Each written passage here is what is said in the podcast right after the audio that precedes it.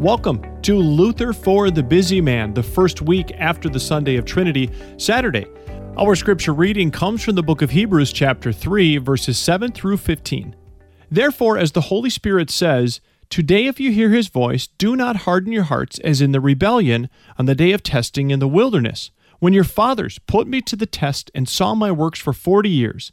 Therefore I was provoked with that generation and said, They always go astray in their heart. They have not known my ways. As I swore in my wrath, they shall not enter my rest.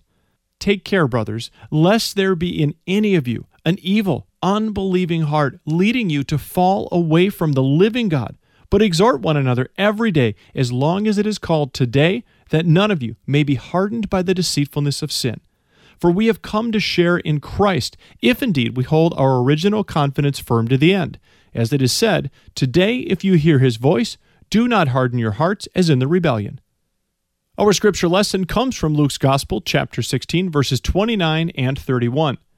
But Abraham said, They have Moses and the prophets, let them hear them. He said to him, If they do not hear Moses and the prophets, neither will they be convinced if someone should rise from the dead. In this gospel, you see how Abraham refuses to send someone from the dead to teach the living at the request of the rich man. He reminds the rich man that the living have Moses and the prophets to whom they should give heed. In these words, we are also reminded of God's prohibition against any kind of consultation of the dead on the part of the living. It is certainly a devilish apparition when spirits make themselves known to men in response to various invocations and request men to offer up masses for the dead, to undertake pilgrimage for them, and to perform other works.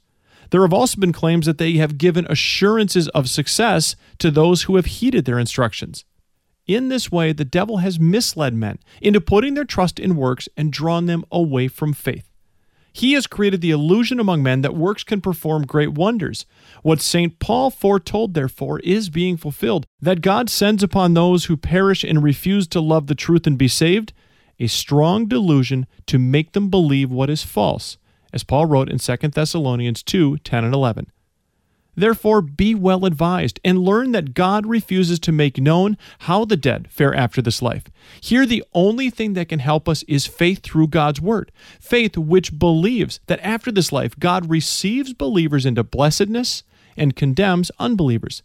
This is made abundantly clear in the gospel of the rich man and poor Lazarus. Let us pray. Dear Lord Jesus, you are with us throughout our life. Abide with us also at our death Grant us not to die eternally, but to rise to everlasting life with you and in you, who live and reign in the glory of the eternal Trinity, one God, forevermore. Amen. Purchase your copy of the print edition of Luther for the Busy Man at ambassadorpublications.org.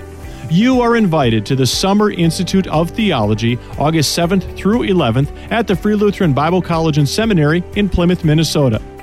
Guests will learn from experienced congregational leaders, including Professor of Philosophy, Concordia University of Edmonton, Dr. Jonathan Strand, pastor and co host of the podcast Being Lutheran, Dr. Jason Goodham, and president of the Association of Free Lutheran Congregations, Pastor Micah Hjermstad.